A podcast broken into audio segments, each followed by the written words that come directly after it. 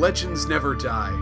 They just decide to live on an asteroid and buttfuck a widow. It's V'ger Please, a hateful voyage to the Delta Quadrant. My name is Joseph. I'm gonna be your emotional co-host, Peter. Before we get into the episode, I do want to take a moment to thank Ian and Sarah, who we have periodically thanked over the last four years because they created the theme song you just listened to, as well as our way more dope Inner Light theme song that we've gotten to use less frequently.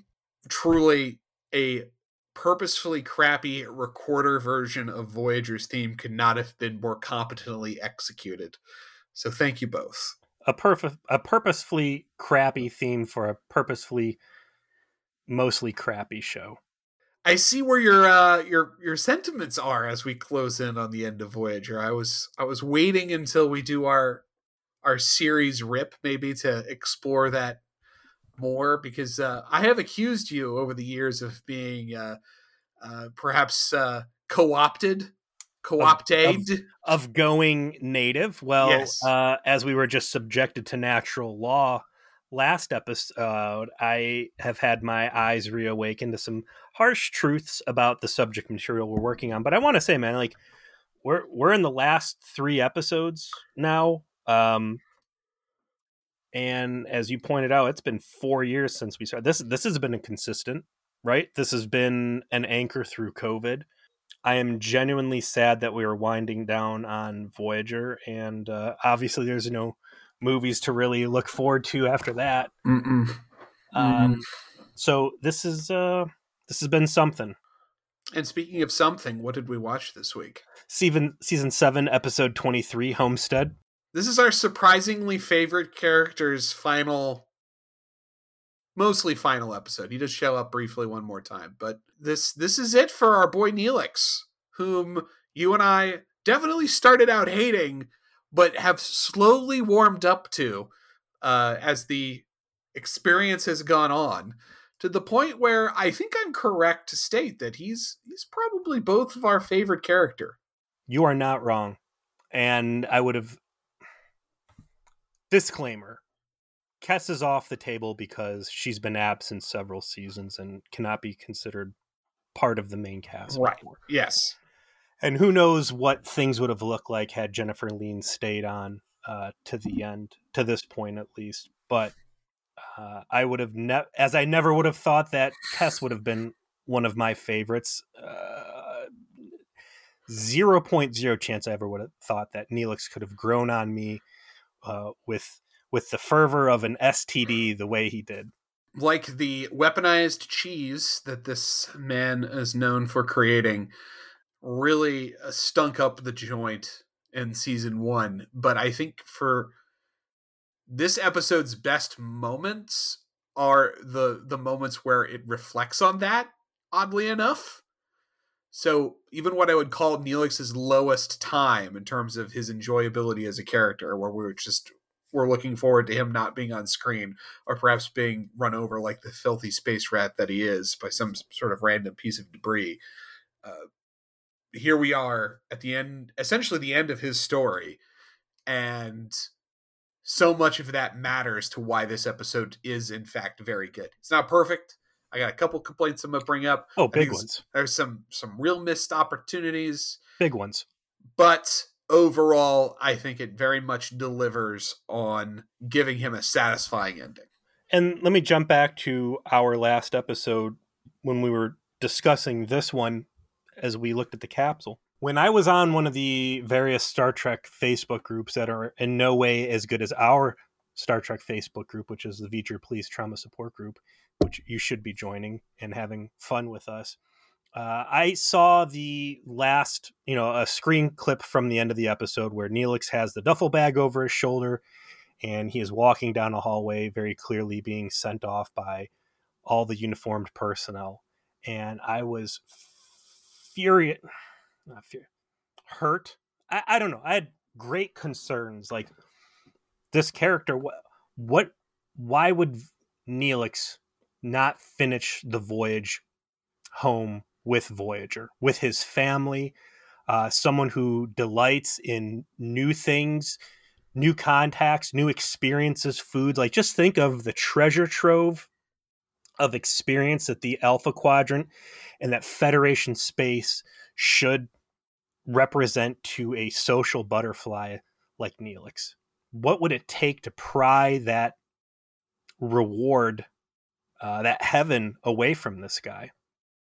And you assured me that this episode uh, was going to be able to paint that picture and connect the right dots. So, this episode begins with really a classic Neelix trope. And that is, he is the ship's social planner, and he has decided to create his own custom celebration of the Federation's biggest holiday, being First Contact Day. To my knowledge, I think aside from its uh, brief appearance in that crappy pre-Picard short that we uh, we all watched and then were ultimately disappointed by, this is this is the only time you see First Contact Day really like celebrated as a holiday. But I buy that it's like the Federation's like Independence Day. Like this is the most important thing to them. Sure. I mean, Janeway will even say like, "Wow, this is the best first contact I've ever seen." When I was your age, you know, it was just a day off of school for us, and I think that encapsulates a lot of the holidays we have in the U.S.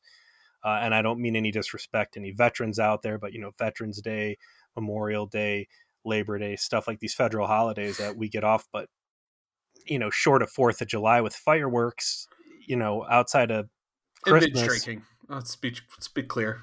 Fourth of July also has binge drinking and barbecues. There's a lot going on yeah. Fourth of July, but you know, no one's really getting down on um, Memorial Day, right? Labor Day's a couple cookouts too. So uh, I respect the sentiment there, and in true Neelix fashion, he has taken any excuse he has to throw a party. Uh, we've seen him do it with Klingon stuff, uh, Vulcan Vulcan holidays that, that, are not supposed to be uh, jubilant, uh, not jubilant, but you know, jubilant, jubilant um, exercises, stuff that Tuvok told us is supposed to be meditative and contemplative. Instead, he's got music and stuff. So uh, they've got a jukebox. Which how many replicator rations did that take? Yes, like did he go down to like wherever they make the fucking uh, parts for the endless amounts of shuttles they've created and decided to pop out a jukebox instead. The fuck did that come from? Or was it part of Tom's hidden reserve? I was gonna say, like, I could see that there there could have been a thing. They're like, hey, go easy on this, Neelix. This took me a lot of rations, replicator rations to make. And there's like a dolly back there so he can get it back to his quarters. He's got uh, Zefram Cochrane's favorite appetizers. I, I don't know if they were like cheese pierogies. I am down for that. I could, I could, I could definitely slam some pierogies. I, I did like that the the rock music that is in First Contact with Zefram Cochrane is clearly much more actually rock and roll, and this is like some '50s doo wop elevator music. it's definitely like not exactly correct, but that's the sort of thing Neelix wouldn't necessarily understand. He would just be like, "Computer, play rock music," right? Like he would he wouldn't know con- contextually the difference. This is also very clearly the best mess hall party I've seen in a Voyager episode. Like it actually looks like it's fun on set and people are having a good time there. Unlike the many other boring mess hall parties we've seen, notably the blue ball guitar. I was going to bring up the blue ball guitar party because everyone was very comfortably seated there, and they're wearing civilian clothes. Remember, like Janeway had that that pantsuit thing she looked like a coke dealer. Yeah. Yeah, it was awesome. She looked like straight out of Miami Vice. Mm-hmm. Uh, but this looks like a real fun party. Um, we get Naomi Wildman thrust upon us, uh, much to my chagrin. A clearly older Naomi Wildman uh, as well. Like the last time we saw her, she just looks like she's definitely aged up a little bit. There is a mention I thought was cool that this was the 315th uh, first contact anniversary, so 315 years since the initial meeting between Vulcans and humans. And um, you get Neelix pulling his homeboy Tuvok out. Hey, do the thing you said you do. Say the line, Tuvok. Do it. L- while you're at it, dance. Prosper. Yeah, it's, it's a uh, we, we we close in on thankfully shoed feet. There's Neelix. no chance those fused toe fucking hobbit feet could have fit in those patent leather monk shoes he's wearing. But he's he's he's doing some real uh, white Talaxian dancing, and he's like, "Hey, Tuvok, you're black. Maybe you've got some rhythm." And he's like, "If I do, you will never see it, because I am a Vulcan, and Vulcans do not dance like compressor." And this is going on. There could be an order for him to dance from Janeway, who delights in in pushing people around lately. Uh, but Chakotay shows up. I, before we move on, I'm going to say up front that despite his limited screen time in this episode, um, this is as much for me a send off. And when I'm saying send off, not like you know, for Neelix, it's literally a send off, but like uh, Natural Law was the the last character focus episode for Chakotay, and you know tying these things up. I feel like as much as this is for Neelix, this is for Tuvok. Tuvok actually has a ton to do with the finale, so I don't agree with you there. But I see what you mean in that they definitely used him as the secondary character for this episode because Neelix and Tuvok have had such a long-standing uh, association. They are in episodes together a lot. Their odd couple nature has been emphasized a number of times. This episode, in fact, has the sole mention of a certain circumstance that we'll discuss later. And uh, I agree, is very well done that they they chose that to emphasize as a way to make the story work. I will need to see the last episode before I can give my final thought on this. But as you have very correctly stated very early in the show, Tuvok is a complete character. He does not have a journey to go on. He is a perfect Vulcan. He does not deviate the way that Spock would because of his half human nature. And unless Tuvok has suffered some sort of brain injury, you always get a proper good Vulcan. Correct. And the only time that Tuvok really has anything interesting to add to a scene is when he is being sassy and shitty and that only really happens when he's dealing with Neelix. So Neelix is the looking glass through which you can see an interesting Tuvok. And it's through these final interactions here that you see Tuvok complete as much of an emotional journey, I think, as that character could possibly have.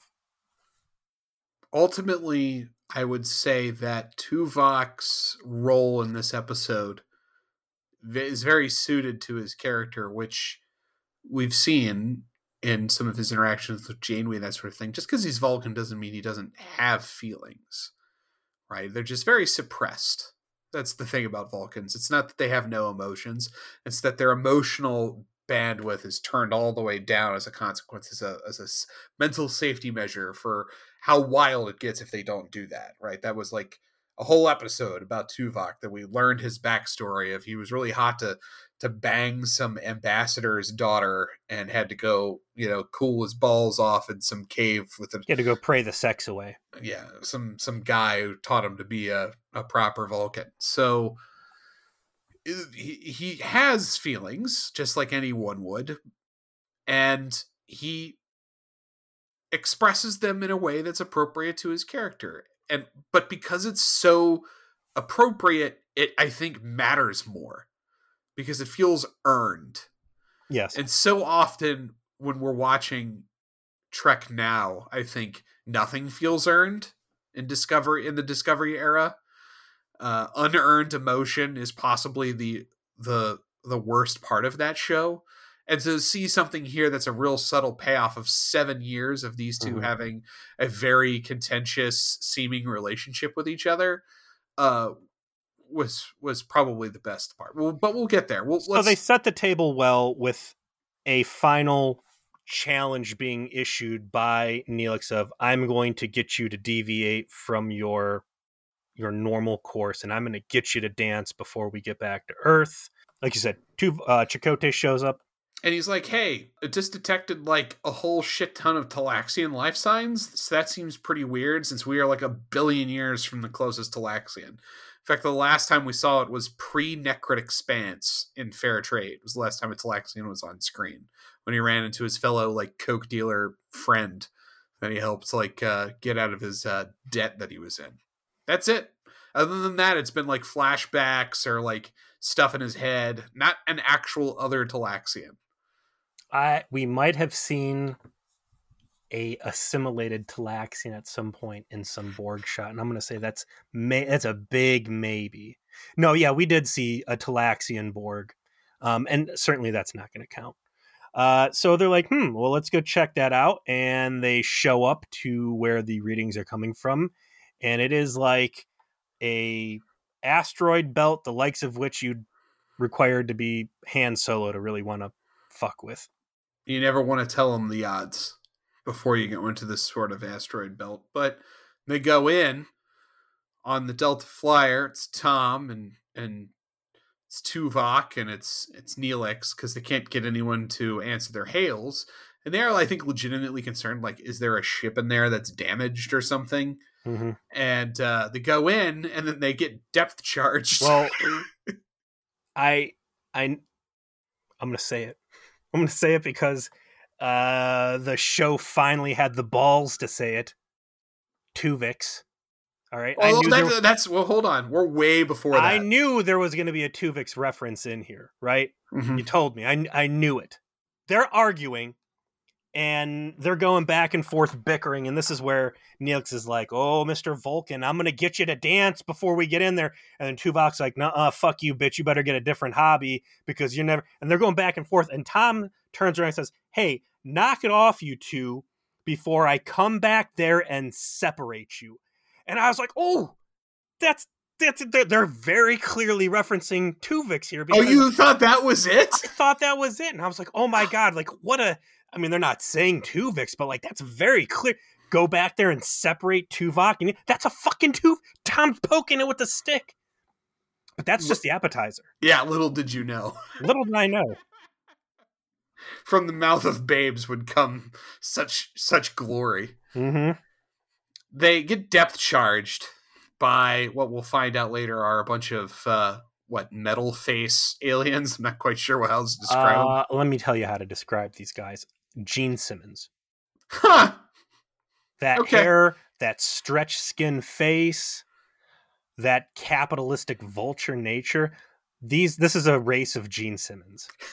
This is the Kiss Army they're fucking with right now. Oh my god, they all sold out. they're after that heavy metal. so they the they crash land on the asteroid and when Neelix comes to, he is being tended to uh, by a a Talaxian woman by the name of Dexa. Just as repulsive and terrifying as you would remember female Talaxians being. Listen, none of them are lookers, and I've grown to accept this. But uh, Dexa, we will come to understand, has a, a son named Brax and a conveniently dead as fuck husband. And uh, Neelix knows an opportunity when he sees one, and uh, he he's he's very f- kind of flirty with with Dexa from the beginning, right? Like he's very interested in her interest in him. You know, he's he's not pushing her away or anything. Uh, there's definitely a couple spots where he uh, decides not to move in for for some obvious affection, which I think, well, I, you know, he's just rusty. I mean, you know, he was used to dealing with Ocampans and their and their weird like pouches or whatever is going on with Kes. So Sticky just- fingers. yeah, he just wasn't he wasn't ready. And oh, and then there was the Klingon, of course. There was the Klingon, giant Klingon lady. He Yeah, ruined Club I- Tuvok. I was gonna say that Neelix is operating with a clear head because those pipes are clean. That's true. There was nothing left after that. Thick and span. He's at like negative um, capacity right now. He wakes up in this bed. There's some light chit chat. Hey, why did you attack us? Well, we didn't. You just got caught by some mining um, some strip mining efforts. Where's my friends? Well, they're separated. Uh, we're a little apprehensive of outsiders. Genuinely, generally, the uh, the the glimpses we've gotten into Talaxian culture has been very warm and very welcoming, and that is not what we're getting here. She's been ordered to actually not even talk to him. Uh, her son comes in and starts talking. She shoos him away, and eventually Neelix will get up out of the bed and try and leave. And she surprises him with a little force field action, and he's actually being held prisoner for the time being. And that'll change quickly enough. But I want to say that I read his decision to not pursue her aggressively as being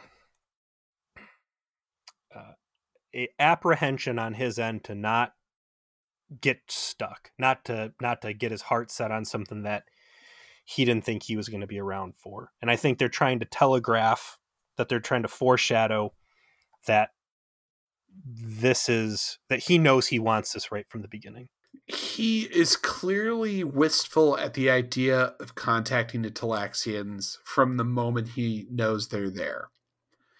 Um, we haven't seen Neelix be this way about like interfacing with Talaxians, but as noted, it had been forever since he's run into any.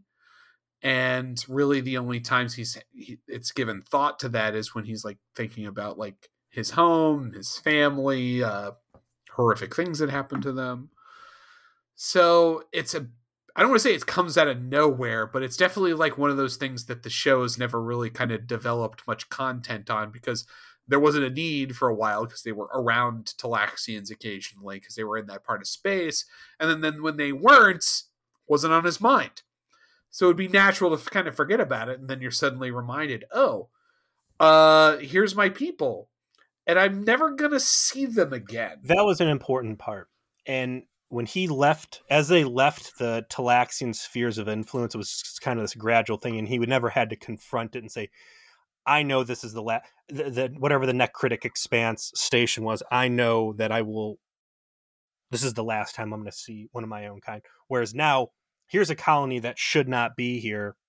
We're going to interact with it, and this is goodbye to all vestiges of my last my my my former life. Um, so he's being confronted with that. And again, I think there's an apprehension on his end. Don't get attached because uh, this is going to be a limited duration situation. While everyone is being held hostage, uh, Janeway gets to the bottom of the issue that there are miners, that the Gene Simmons people, Kiss Army, the Kiss Army is attempting to strip mine this asteroid field and that is the wash that uh, the Delta Flyer got got mixed up in. They're the sort of Delta Quadrant alien that is extraordinarily unhelpful without being like totally like absurdly villainous.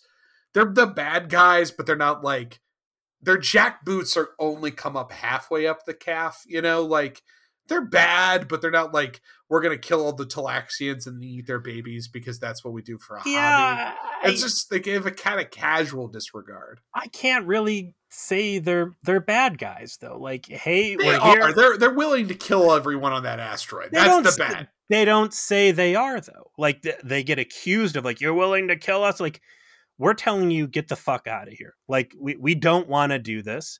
Uh, you know, later on there's a scene where they start pushing and shoving and um, you know, guns come out. They don't shoot anybody, which they're not a species of Mr. Rogers. That's that's for sure. But as far as like Delta Quadrant assholes go, these guys are real mild. I will yes. The Kiss Army are mild assholes on the Delta Quadrant relative alien shitbag meter. I will agree. Janeway gets the information. They offer to assist uh, if the Delta Flyer's in there, but they kind of try to put Voyager off, sending a shuttle in.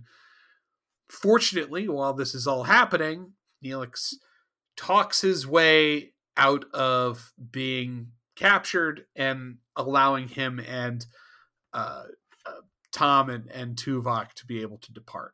But him being escorted out allows him to see where they are. and he gets some FaceTime with the Talaxian leader, a, a guy by the name of Oxilon, I believe. And then it gets a little more dialogue with his son, and then sees the asteroid colony itself. We find out that the Talaxians arrived here in five ships. They've stripped down four of the five ships and reused all of the parts to create a vibrant mining colony where they're mining some sort of um, unobtainium. Uh, and they have one functional ship. And this is going to become part of the problem is that uh, the Kiss army is like, hey, get the fuck out. This is our area, and you need to scoot and they're going to be like, well, we've only got one ship. We won't be able to bring any of our stuff. And then Gene Simmons is like, who told you to fucking strand yourselves that way? That's that's a you problem. Uh, but you can still get your meat, like your your people out of there, and don't have to die on this rock. Um, you just bad business decision. Sorry, dude. The plot starts to make its turn when you know two Neelix gets back to the Delta Flyer, starts to help him out and fixing it, and that's kind of when you start to see his more Jesus, this is the last time I'm actually going to see a fucking Talaxian. I don't know if I'm ready for this kind of emotional issue. Uh, and they find that uh, the the young uh, Talaxian lad uh, Brax has stowed away on the ship, discovered, of course, thanks to uh, 24th century technology you're fond of, which is the wrist mounted flashlight, Neelix offers to take the lad back to his, his mom before they take back off. I kind of wish that Tuvok had shot him with a phaser. Yeah, yeah, just like hair trigger on kill. You know, so Tuvok could have been like, body. "Listen, I've had some real bad experiences in the cargo area of the Delta Flyer. One time, I got gang banged by a tentacle monster. Uh, this is certainly a part of the ship that I'm going to shoot first and ask questions about later. If it wasn't um, for Space Molder, I would never have gotten out of that. the incredibly generous, uh, selfless Space Molder. They're on the Delta Flyer because whereas the Talaxians seem like they're willing to play nicey nice with Neelix, uh, they told Paris and Tuvok to to fucking hit the road. And Neelix was like, listen, if you're not going to let my friends stay, then I'm not going to stay either. See you jerks later. But the kid's stowing away. He goes, all right, we got to get you back to your mom. And as he's leading him back to his mother, he captures, uh, he, he walks in on a little plot point where we have the Kiss Army telling the Talaxians they need to get the fuck out. We find out that Neelix's girlfriend to be um, has bigger balls than the leader guy. Yeah, the leader is definitely shown as very risk adverse and kind of a pushover, which just opens up a key narrative lane for Neelix later.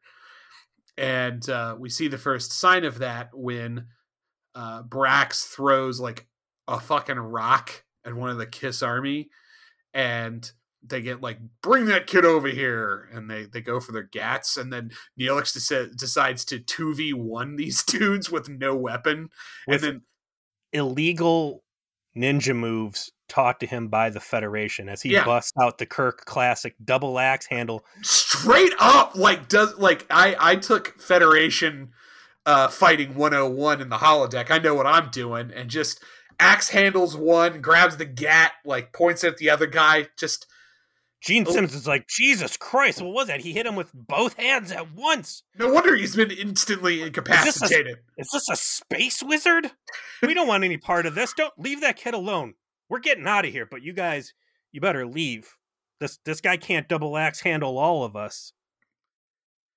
And uh, by by doing that, it sort of immediately sets up what it, I think is you know the, the part of this episode that really works, which is Neelix has dramatically changed from the character he was in season one. This is what I was referring to earlier. The Neelix that we knew when his journey started would never have considered intervening to save that child, let alone been capable of the double axe handle disarm maneuver. Yet he pops it off immediately right here. He takes command of the situation and tells the other guy to fuck off. Like Gene Simmons, get the fuck back on your on your boat. This is Neelix territory. I want to talk about behind the scenes here. Written by Raf Green. I don't recognize that name. Directed by LeVar Burton. The shame to LeVar Burton is that he does not have a distinctive directorial style, and I cannot tell his like Jonathan Frakes. Certainly, I can pick him out of a lineup. Right? There's, yeah, because his his camera work is very spe- specific to him. Yeah, he likes it's to interesting things there. Yeah, LeVar Burton, his uh, readily identifiable feature is that if there's a god awful episode of Trek, there's a one in five chance LeVar's name is somehow associated to it. But then he's got some really great ones, right? Specifically timeless. And I, am going to go ahead and put this one as a great one too. Um, I am stunned that I'm not seeing Brannon Braga. I'm not seeing uh, Kenneth Biller. I'm not seeing the staple. We know the material guys because there are so many layers to this episode that if it's you and me or anybody else who has watched this this television show and put serious thought into it that you see this character growth and you recognize it and and I I'm going to get deep into it but none of it is ever specifically mentioned and for mm-hmm. a casual watch this just seems like a dude who is doing what any uh, main character would do in 90s sci-fi and that's be the good guy but everything you're saying right now nail on the head this is a complete yeah. 180 this is the hero's journey uh, yeah. reaching its final form here and uh, i'm excited to, to really get into that once we we get a little later but the result is uh, everybody's like oh gosh you, you save the day neelix but leader guy's kind of like eh, you might have made things worse this is this is a real sticky situation we're in here now.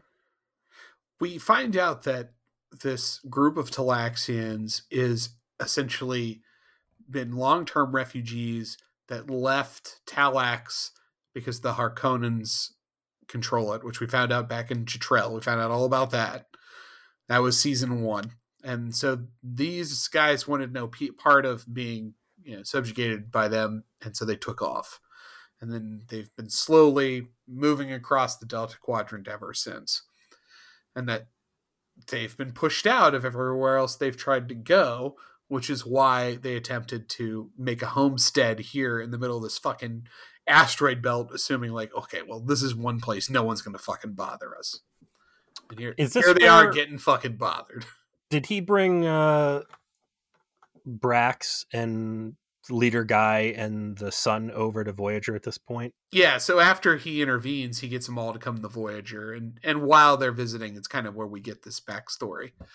Um, the you know, the the ten the romantic tension uh, between Dexa and and Neelix continues to grow, of course, now that he's interceded to save her son. She's definitely super warmed up to him. She's very clearly attracted to the bad boys. We and, find out that her previous husband, uh, one of the colonies that this Talaxian group of outcasts had held, uh, they landed somewhere that was not keen on having a bunch of space cats pissing on all the furniture. So they're like, more dog people. It's understandable. Yeah, you know, hey, uh, you and your um, villainous cheese cheeses can stay over there with your fused toes. We're going to give you a little reservation, uh, which is not big enough to support the colony. Uh, her husband said, fuck that. I'm going to go off and plant on the other side of the fence. And they said, we told you not to put crops here. Uh, and then they shot him in the head, and that was that. But she's got an MO for, for alpha Talaxians, let's say and she the picking has been slim evidently ever since her husband got KO'd. So uh, Neelix looks like some some prime material for for her, and you know the the kids getting the the tour gets meet up with uh, Naomi. They're you know go to the holodeck together, which seems like a horrifically dangerous thing to allow two children to do unsupervised, but whatever.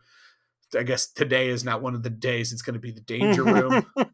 hey, know? do you think there's going to be an episode about Talaxians fighting off mining colonies? No, this is going to be the where uh, Flotter becomes self-aware and tries to kill children.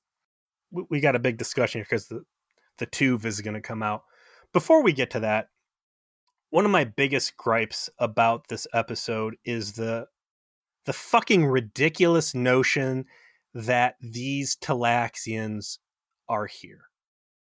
Right? I find you jump back to the space Jesus Klingon baby growing inside of B'Elanna, right? This generational Klingon ship that's managed to drift intact out into the Delta Quadrant. More, not more, but feasible. Whereas 500 Talaxians on six different ships made this Battlestar Galactica journey, their little flotilla, through the the wheel of misfortune that is the Delta Quadrant to arrive here safely. I don't know how old. Let Let's just be clear. They had to traverse all of Borg space. Like that's the, that's the first thing they would have had to have done. The Borg, the Nekrit Expanse, the fucking uh, the Vidians, the, the Hirogen. Yeah, uh, it, you God, the fucking mind altering potted plant world eater, the Time uh, Bodikers. yeah, uh, God, like seven seasons of fucking nonsense without so much as a nudge from a Kes or yeah. a Q. They didn't get to cheat, right? Like they didn't get fucking Borg boom tubes. Were there some just super badass like uh, Talaxians that didn't make it? Like, would they, they start with fifteen hundred and a thousand alphas all fucking died on the way here? Like, there were uh, seventy ships initially, and we're the last six to get. Like, it is so fucking ridiculous. I don't know how old Neelix is, but Neelix was alive and an adult during the occupational war with the um the Haakonian or whatever. Mm-hmm. He left that. That seems to be a pretty fresh thing. I mean, Jetrel being the main villain of that war, still alive. So if it was more than 15 years ago, I would be very surprised. And somehow this group of Talaxians end up there. I needed some piece of throwaway bullshit dialogue of a wormhole or a. Let's not forget the space catapult. Remember that? Mm-hmm. Taryn, Taryn, can you hear me? Jeez, we're gonna need we're gonna need more space math, Taryn. we are uh we're gonna subpoena the space math. We're we're gonna cross examine the space math. Don't let us down. I'll read it this time, I promise. Um, Peter's not going to read it. He's not, but I'll read it. I, it's true. I'm half Romulan. I cannot tell uh, the truth.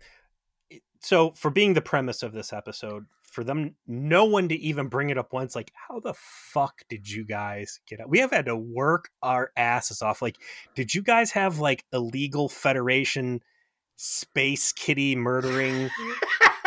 they built uh, a UAC Heltech engine did Did you talk to some guys called the Equinox and you just melted a bunch of space kitties to get you out to this? I mean, just a couple lines of dialogue. We found a wormhole. Blah blah blah. Solved. It was right? crazy, like, man. We went to bed and we just woke up one morning. We were out here. Good enough. Good enough. Q. Something. Some Acknowledge guy, that this is dumb. Some guy named Q popped on our ship and said, "This is the way it had to be," and all of a sudden we were out here. I'd buy that in a fucking heartbeat the initial working title for this episode was supposed to be Destiny, which I think would have been perfect, and I would have bought a Q connection on that. Um, but anyways, I'm gonna take all my complaints about it's fucking ridiculous that these bullshit idiot Talaxians are this far into the Delta Quadrant. I'm gonna put them in a box. I'm gonna put it on the shelf, and I'm not gonna talk about it again.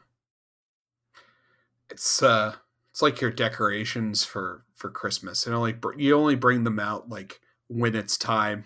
You enjoy them for a moment, but then they go back before it gets you know, it rains on everyone's parade. I like I, it. I would I wish I had the forethought to like thing to write all of my grievances about Voyager episodes and turn them into Christmas tree ornaments somehow and just decorate my tree to, upstairs. You'd have like three trees. like there's no way you'd no way you'd be able to fit it on one. The tree of grievance.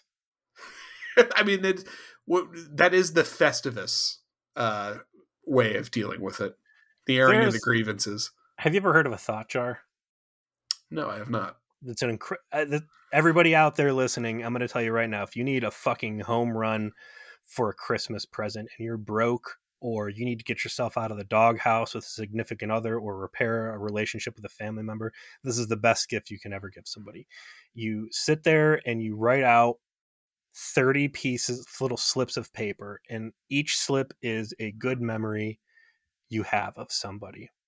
And then you fold those all up and you throw them in a decorative box or a jar or whatever, and you give it to that person and you say, every day you take out a little piece of paper and you read it, and that's a great memory I have of you. And if you are lucky enough to still have your grandparents, I, I did it for all my grandparents. It was a grand slam, and then, um, you know, eventually, man, I'm gonna choke up. Yeah, I was gonna say, dude, like this, this is a this is an awesome idea for like. I was just thinking about that, and in my mom would love something like this, you know, like absolutely. I'm telling you. Yeah, and then you know, if that when that person passes on, uh, you know, that becomes even more of an important thing if you take possession of that again or another family member and it's a way to yeah. remember that person through that so that's uh that's my heartwarming tip for the holidays to you. that's probably the easily the most heartwarming thing we've done over 186 episodes peter i just I, you know you were saving it up right like it's mm-hmm. a season finale type of thing you know that you're i'm gonna providing. make one of those jars uh and it's gonna be a, a remembering jar for Lon Suder. I'm trying to remember uh what were so they they they go to negotiate with the kiss army. No yeah. before that so they're on the fucking ship walking around and and giving them the grand tour of everything and we go into the mess hall no nope, naomi not yet. It's after the negotiation. Trust me i know right, exactly when that line happens. Okay. Because they have the dinner he busts out the the special talaxian wine he's had for 15 years he's kicked some cakes He's making some eye contact. She wants some real bad. He takes a pass because still trying to figure out what he wants to do, and that's the the lead into the negotiation scene where they try to convince Gene Simmons, like, dude, let's find a way around this. They can offer you something else in trade. Let's all be reasonable here. They got Kiss, geothermal power the Kiss Army is just not having it, and that's why I say they're clearly the bad guys, right? Like, it's not that there's not an attempt made to like satisfy their capitalistic desires. It's they're just not willing to deal at all, and would rather just push these people out and threaten to kill them if they don't. And that is when Neelix goes back to the uh, the mess hall to break the news uh, that negotiations didn't work, and this is ultimately going to be an evacuation. And that's when we get essentially a throwaway setup line of like, you know, you join the conversation in media res, where Naomi Wildman is evidently explaining the story of Tuvix as if it's something that she personally knows about. Despite not being born. No, not being born yet. I'm going to turn back to Raf Green, who apparently never got the memo from Rick Berman or uh, Brannon Braga or any of the other showrunners that he who shall not be named must never be mentioned ever again. Do you have the exact quote? I don't have. Let me see. It's Actually, it better, I, it better I, be in this fucking memory alpha. How, how is this not? yeah, it's not here. It's not in the memory alpha. Throw memory alpha in the fucking. I mean, trash. it was it was essentially like there was a transporter accident, and Commander Tuvok and Neelix combined to form an entirely different person, and then uh, the Talaxian kid, uh, Brax was like, "Really?" And then Naomi Wildman And then says, what happened? And then and then Captain Crazy Janie, she told she told the doctor to kill them, to kill the new life. she literally says, "That story is so crazy, I couldn't have made it up." You know, like it's a comment on how stupid that episode was in terms episode. of its premise. Like, yeah, they combined to form an entirely different person who was then murdered by the captain. Nah, like that that's some shit that had to have happened. I couldn't have just made that up. It's a big deal. Yeah. It this this is a landmark moment for Star Trek Voyager to reference uh, one of the craziest things to happen short of Threshold, and for it to be a child uh, to have the bravery to openly discuss it in a public area of the ship. Her mom had to. People told her about this. Yeah, people are like, "Hey, this happened." Neelix might have told her about it. Like, yeah, I, I kind of, I, am friends with Commander Tuvok because we used to be the same person. Like, I also, since that happened, I oddly uh, resent the captain and kind of feel like she killed a part of me. But I, it, it's it's weird. It's complicated. That that could have been one of her uh, her bedtime stories. Yeah, Once like, upon a time, there was a man named Tuvix, and he did not want to die. Tuvix was never like Threshold was soft retcon. Like they decided they were going to act like that never happened on purpose. Like that was too much. But they never soft retcon Tuvix. That shit happened in continuity. Here it is. Here it is. Confirmation. You did not hallucinate that and it's as I said. I mean, the joke that Tom makes earlier on the Delta Flyer, I think, very clearly is referencing this. And as important as I said, as important as this is for Neelix, it is important for Tuvok. Um, and this, for them never mentioning Tuvix prior to this moment, in them citing it in this episode, it brings it all together and it makes um, it makes everything all right it's also Raf Green probably taking the piss, right? Like this is him as a writer saying, like, if I'm gonna do this episode, I'm gonna take uh, some pot shots at the stupid decision. What are you gonna do? You are gonna fire me? There's only three more left. Come on, you're just gonna you're gonna fucking eat it, and I'm gonna just do this. But uh everyone's upset that the negotiation didn't work. They cut to commercial and real quick, he's done some real good ones. I want to talk about this Raf Green, uh, minus the the rat shit toxic vomit of Virtuoso. uh, he did have well, Child's Play. I didn't like either, but Lifeline, one of my favorites. Flesh and Blood was solid. Prophecy was good. Which one was The Void? Why am I blanking on that one? I think The Void was season five's opener. If I oh no, no, that was Night. The Void, Void, was good. That's where they get caught in the pocket of subspace and have to. Like, oh, subspace Thunderdome. Yeah. Okay. Yeah, that was a good one. Too. I, hey, Raf Green, A plus. No, you did Virtuosity. I'll give you a C. Yeah, that's a that's a, a couple letter grades right there, all by yeah. itself. Ouch.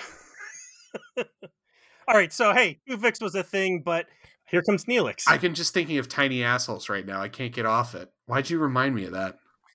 Uh, blame memory alpha. All right when they come back, that it is Neelix in Astrometrics, and he's called tu- Tuvok in, and he's like, "Whoa, whoa, hold on." So, so Neelix has to come back and tell the mom and the son, like, "Uh, we didn't go great. We did get a concession. Kiss Army." Gene Simmons said you guys can have a couple extra days to like wrap things up, and then she doesn't say anything. Neelix, she turns to Brat to her son and says, "Come on, honey, we're leaving now we have to go pack up and kind of throws this shitty look at Neelix. And I'm like, whoa, like red Listen, flags. You if you want to butt fuck this widow, you gotta you gotta come correct. Mm-mm, you know, mm-mm, mm-mm. like what what is what's Neelix supposed to do? Like, hey, you guys, it's not my fault. You settled in the middle of apparently claimed mining space. Uh, there was never any like real vilifying moment to say like, hey, this is supposed to be international waters. You can't claim this like may, maybe they wandered past a sign that said "Stay out." This is the property of so whatever. But she's gonna like cold shoulder Neelix and be a real bitch to him because he couldn't wave a magic wand and make the miners fuck off. Like red flags, man. You don't want any part of this. This is bad long term relationship. This lady, this is this is toxic written all over it. When they cut back, they are at Astrometrics Neelix and Tuvok are having a conversation about defending the colony. And Neelix is like, We're going to take them to this M class planet, but there's a bunch of species nearby. Can you help me develop defense techniques that they can use? And Tuvok kind of lays a harsh truth. It's like, No, I can't. Um, I, I don't see them as being willing to defend this new place we're going to take them to because they're not willing presently to defend where they are.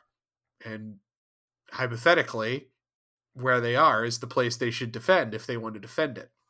And this is where my complaint for the episode is is that Tuvok is going to take Neelix on a bit of a journey here. And he's going to convince him you need to help these people. You need to lead them. And there's a ton to this scene that has a lot of texture of Tuvok relating to Neelix like you are a leadership person. You may not know it or recognize it, but you have developed a tremendous skill set as a member of this crew and you are in a position to do something for these people by being the leader they need for essentially what is a wartime moment. I like all of that. What is missing here is some predicate to why it is Tuvok is doing this. It almost comes off as malicious. Like it I don't think it comes off as malicious because I do think that there's been enough between them where he's like does have a certain level of respect for Neelix. It's just it's very odd couple. He doesn't want to show it there there's just like a scene or a moment that's missing here where like where Tuvok had to clearly observe something or be noticed observing something or Janeway throws up her hands a little bit about what's going on, about what can be done to help them and who can, you know, like how can we really be involved in this and like he's got this aha moment about what could be done. So there there there's a lot of ways you could have played out uh Tuvok's motivation here that would have made sense like really any path is fine. They just didn't have any. He just shows up and is like, "Hey, buddy, why don't I uh, talk obliquely about how you can uh, go ahead and violate the shit out of the Prime Directive and help these people?" It, it's I don't want to say it's a radicalization, but it's certainly Tuvok activating Neelix. And if you're watching casually and you just know that there is a surface level antagonistic relationship between these guys, I think it would not be a stretch to feel like Tuvok's just trying to get rid of Neelix, and this seems like a great opportunity to get his ass off the ship. Even That's, if they had, even if there was just a lingering shot of Tuvok noticing how much Neelix is enjoying being with his people, you know, just establish it in camera. It doesn't even have to be dialogue of Tuvok like sees this and he knows Neelix just needs the push to do or the Neelix, thing that he wants to Neelix do. continuing to, what about this? What if this? I feel bad that they're gonna this. I, I don't yeah. Continuing to express like this scenario, that scenario. What do they do about this? Like, gee, you sure are worried about a lot of their stuff. I know they would have never done it. If I was going to change the scene, uh, it's rare that we have ever seen these two characters together alone in a room post Tuvix uh, what mm, Tuvok is, and and the obstacle to all of this is that uh, Voyager could kick the shit out of these pirates, not pirates, the the Kiss Army. It's yeah. it's just a mining vessel, and you'll remember the Malon garbage truck kicked the shit out of Voyager, which can take on Borg cubes and win. Oh no, I can't get involved in this because of Prime Directive. Never mind that catastrophe we caused on that last planet back in natural law. Like the chameleon that is the prime directive to fit the plot needs of any episode you're in. Sometimes we get involved, or other times you have two spacefaring people that are fighting over a fucking asteroid. Nope, can't get involved. Nobody in Starfleet should have been willing to get involved. Specifically, Tuvok, who is a straight laced by the books guy. So him over there, like plotting insurrection is ridiculous. There just uh, needed there needed to be something that that ultimately Neelix did that's that made it clear to Tuvok that he wanted to help these people. And Tuvok realized that he was in a unique position to convince Neelix to do the thing he wanted to do, and he wanted to do it out of friendship. Here's my thing I want if I'm going to use a, a fantasy wish that door to close and be alone, and Neelix start talking like this, and for Tuvok to drop the shit drop the act and say, uh, you know, fulfill every. I I know you, you know me, you know what you have to do because I know what you have to do. These people need your help. Yeah. Now is the time to act. Fate has brought you to this point because here's here's the you've other brought thing. up the, you've brought up the Tuvix thing. Why not lean all the way in? Go for it. Yeah. Stop. You know what you have to do. We know what you have to do. You have my knowledge. You're a better tactician than anybody else on the ship, short of me. These people need a leader. Fate has brought you here. Why else would you, the the Talaxian, the furthest from Talax, come across a colony out of nowhere that needs the help that only you could provide? This is your destiny. Fate has called on you for this moment and you need to realize your potential. You are not meant to go any further with Voyager. This is where you belong. This is the family you deserve, and they need you. And and now like that that moment of perfect clarity. Nobody else sees what's going on. We're in a room alone, and just fucking drop the curtain, drop the shit. Even it, it could even be like that. There's an acknowledgement of the fact that Tuvok has felt too awkward about what happened to ever be this honest with him you know, just this is why it's never been mentioned. It's that Tuvok isn't okay with what happened, right? Like he's it was a, a very mm-hmm. intimate thing they shared, and that's kind of why they've always been standoffish. And in this moment, he overcomes that awkwardness and that that to to reestablish the connection to make that point. I, I completely agree. That's a great way to have done this scene. Throw it in a mind. Gave you the context you know, just th- th- this is absolutely the right person to to bring that suppressed urge that Neelix is having to the forefront. That you know what you have to do. You're here for a reason. You used to be a coward. You and and let's have this conversation now. Um, you were a coward. You should have died on that moon with your family. You ran away from a fight because you're a coward, and you cost you your family and you have a chance to have that family now and it's going to take a fight to earn it. And you know what has this entire journey for you been about if not fulfilling this moment right now? What is neelix as a character when you come down to it? like strip away all the goofy shit? Neelix wants family. He he wanted it in Kes.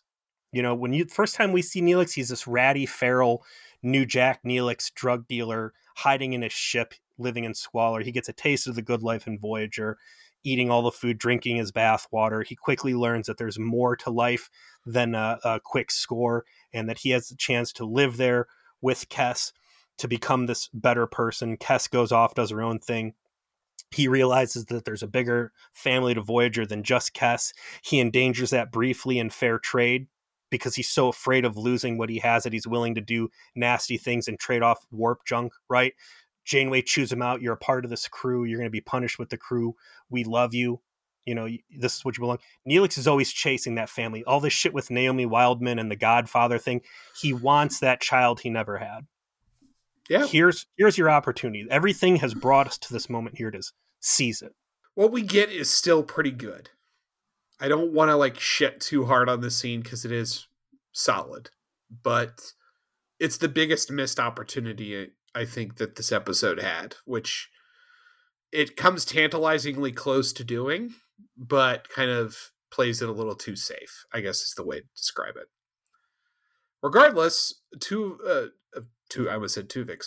Uh Neelix is convinced and decides to intervene.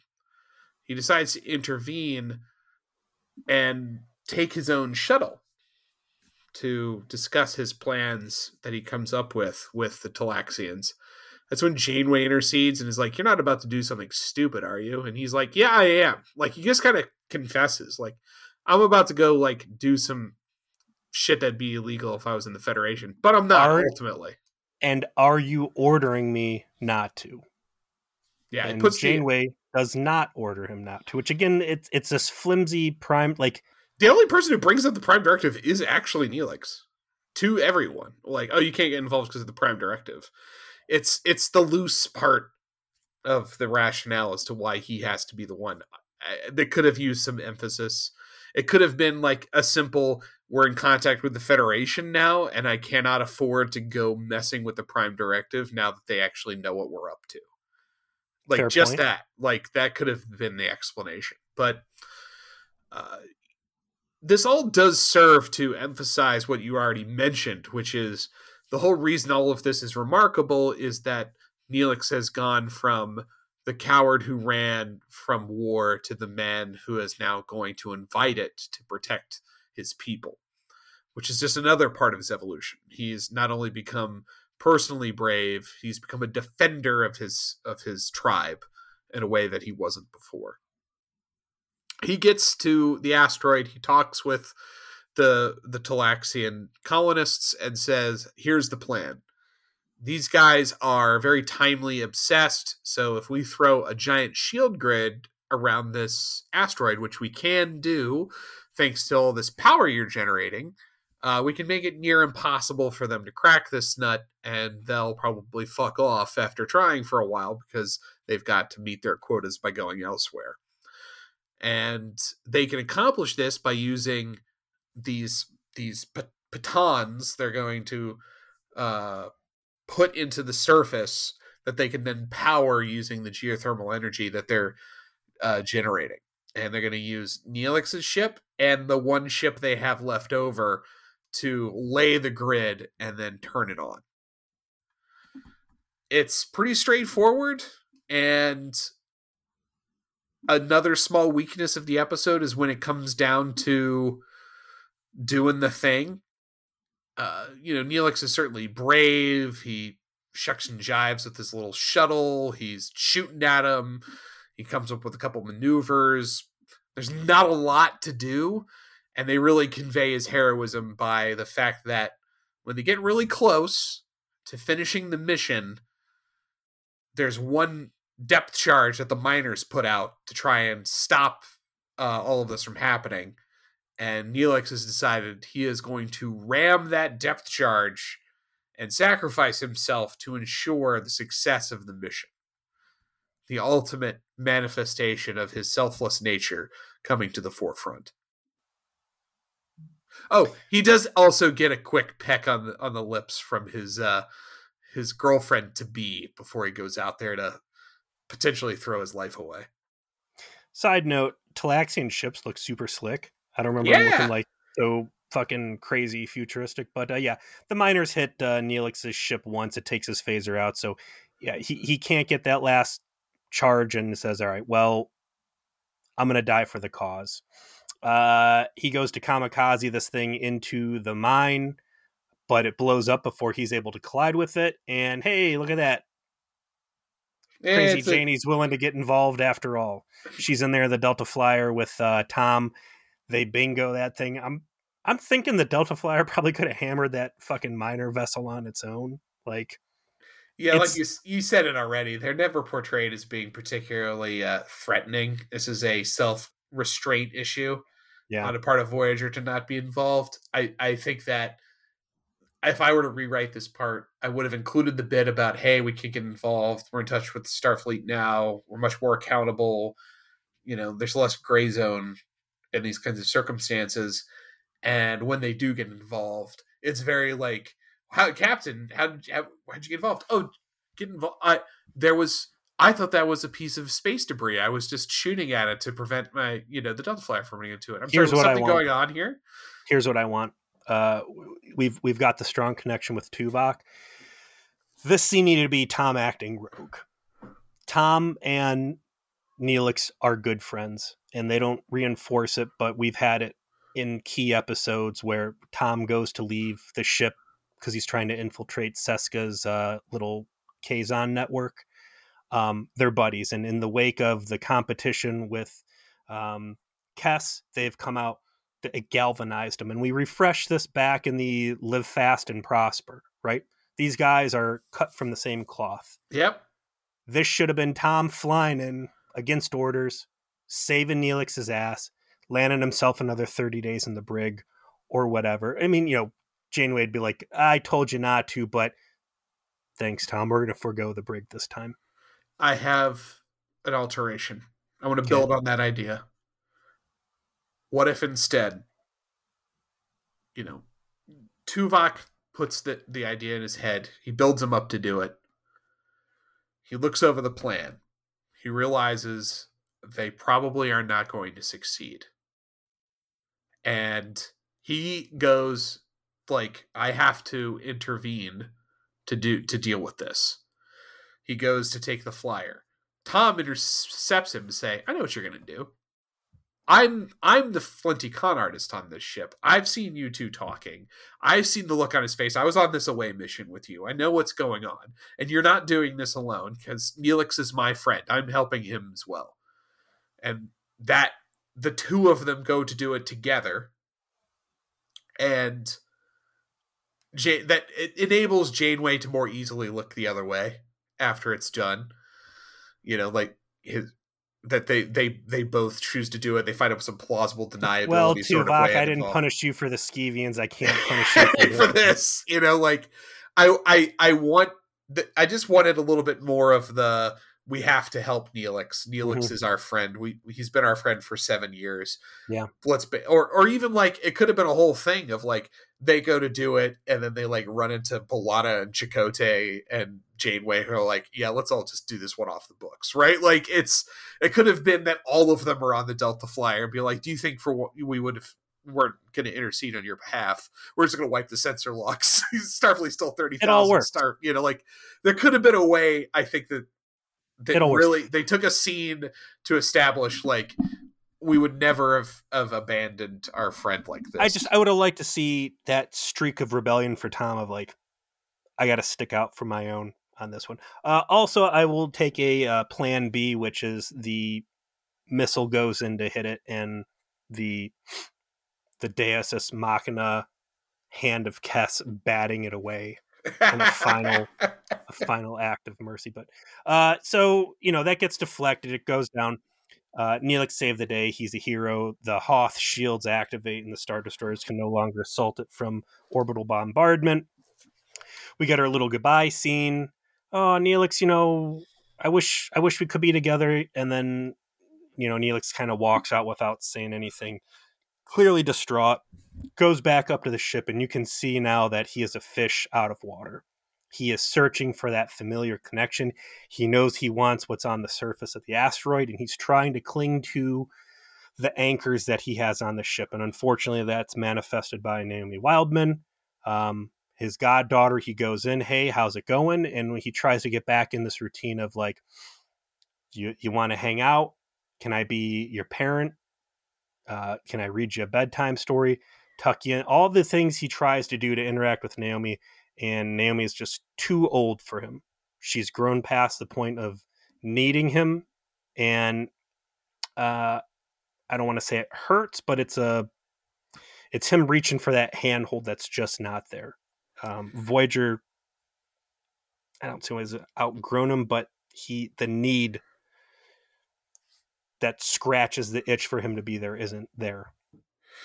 He goes to the mess hall, gets a cup of coffee. Of course, Janeway's there drinking a cup of coffee. And I felt like this was the best scene for me as someone who's, you know, had to mainline this show to do this show with you. Because if you recall in season one, Neelix was trying to get the fuck off the ship the moment there was an ounce of danger. He As any ready to- rational person should have. he he wanted his ship ready to go. He wanted he wanted to just get the hell away from this death trap whenever this what looked like a cozy free ride was going to uh, hit a hit a pothole. And what this scene is is a direct parallel to that, which is now he is so invested in what he sees as his duty to these people that he can't he's having difficulty asking for permission to leave. Right? Like he wants to leave. We saw the scene with naomi where he's like you said he's grasping for that connection and it's just not quite there. And he, he wants to make the ask and he can't bring himself to do it. It's the exact opposite of what we saw in season one. And janeway of course sees this and makes it easy on him and instead says, Why don't I give you a mission that just so happens is going to require you to stay here by being the Federation's official ambassador to the Delta Quadrant? when he mentions, you know, it's like he, he's he's beating around the bush about leaving, but he says, you know, I take, you know, I've I take the duties I have on the ship very seriously, and the emphasis that Ethan Phillips puts in that line, like very, like very seriously, like I really felt that. Uh, it, it, resonated well, and I think Janeway clearly sees it too. So yeah, it, it's not it. It's an act of mercy on her head, and uh, when she says it's going to be difficult for me to run the ship, like I can't even imagine. You know, he's gotten himself worked into so many different facets of ship operation, like him separating. You know, my own leadership capacities at work, like th- this is a significant uh, asset she's sending off. But you know, if you love something, you got to set it free. So I thought this is a beautiful scene. It's great writing. It's a perfect setup. Her giving him the mission to to stay behind and l- lifting the burden from his shoulders. Um, really, really strong scene. The power of Neelix's story is that the the search for meaning and connection is very relatable. a lot of Star Trek stuff isn't necessarily relatable. It's a lot of techno babble and uh, you know, ship in the bottle type of dilemmas, and it's fun entertainment. But Neelix is someone who was searching and found what he was looking for, yet things change, situations change. People change. And he doesn't dislike voyager or want to leave in the sense that he uh you know is feels trapped by it or or pigeonholed. All these people are his family and they treat him that way. Yet what he wants is what you laid out so perfectly. He has wanted a family like very much like as part of his life from when we were first introduced to him. Like as much as we hated fucking uh whatever that episode was with the with the mating issue between him and Kes. Elogium. Elogium. Like ever since then we've heard about it. And here, as you said, it's on offer. He wants to take it and feels so torn by the circumstances he's in that he doesn't he's having difficulty figuring out what to do.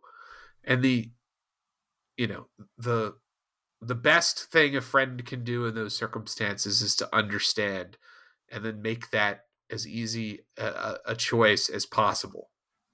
I want to call out our own shortcoming. As much as we've harped on character loops um, and and pointed out the inability for voyager characters to grow specifically B'Elanna Torres we've only really credited the Doctor and Seven of Nine as actually having a progressive character arc. And I don't know how Neelix has fallen into this blind spot for us, because in light of all these conversations, he has certainly had uh, that that journey, uh, the hero's journey, the textbook hero's journey.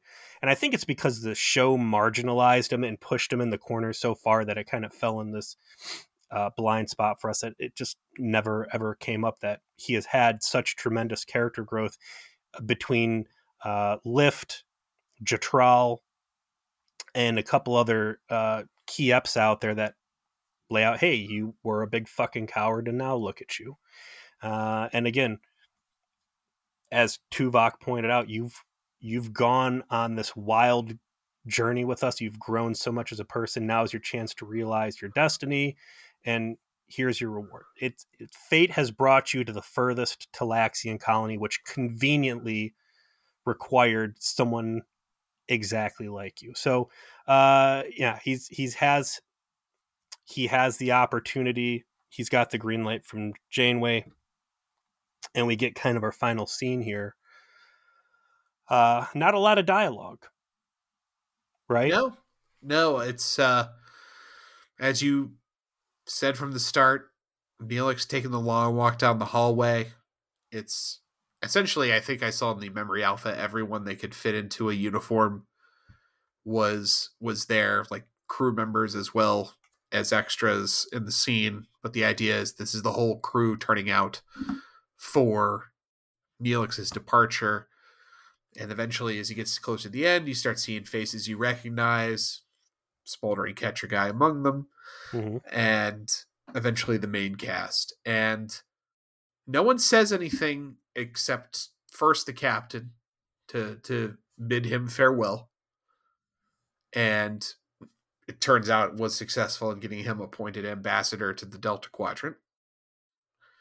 And before he leaves, Tuvok gets his attention and does the smallest little dance he can possibly do so that Neelix's bet is fulfilled, and then says with just the right amount of emotion in his voice, live long and prosper. It's first contact day, right? First contact with the rest of your today's the first day of the rest of his life.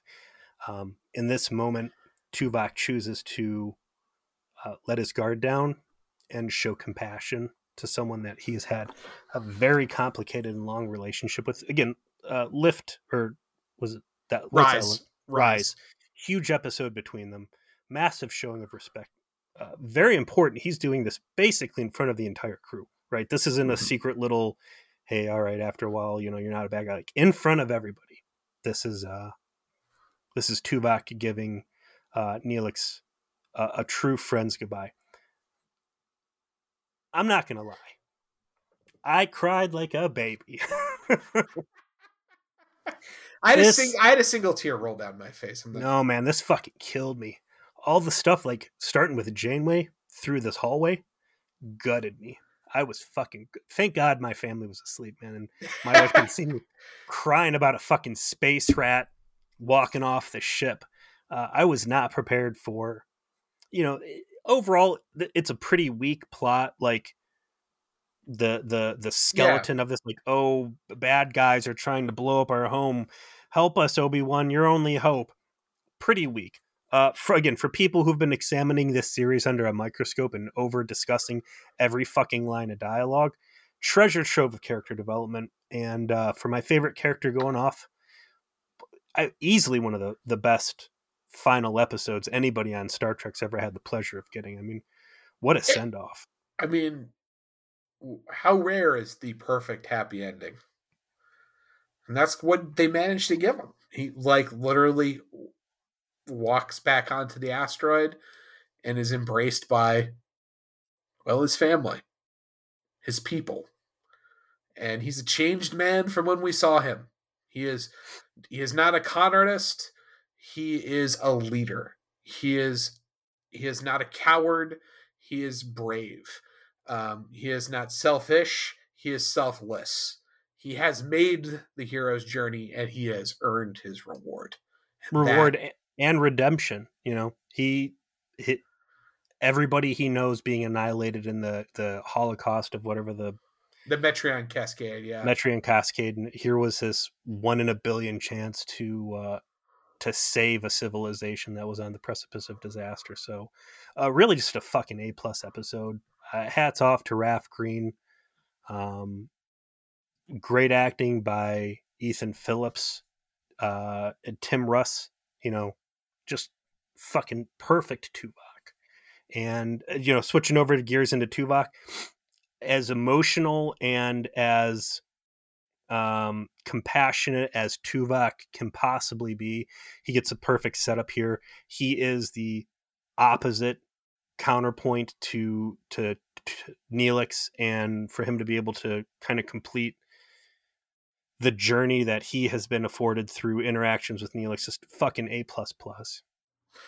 It's a really good episode. I'm not going to call it an A plus simply because some of the things we discussed, I think, are genuine flaws in and missed opportunities, and I couldn't help but think about that while I was watching it.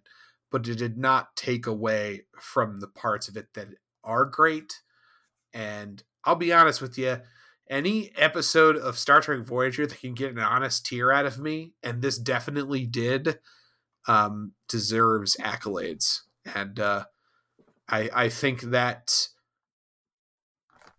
my appreciation for Neelix as a character is definitely going to be my most surprising revelation from this journey that you and I have gone on. And this really sealed that deal. I'm curious. I mean, you obviously watched all this stuff before I have. So when we started everything four years ago, you knew all this stuff in advance. Like, I think you were there with me, uh, you know, shoulder to shoulder, that Neelix was pretty insufferable in the beginning. you know, I was partly curious, like, could I go back and rewatch those early episodes and see in a different light? And I think it just hits a point where Ethan Phillips starts looking at these scripts and saying, "This is ridiculous," and they're writing this character awful.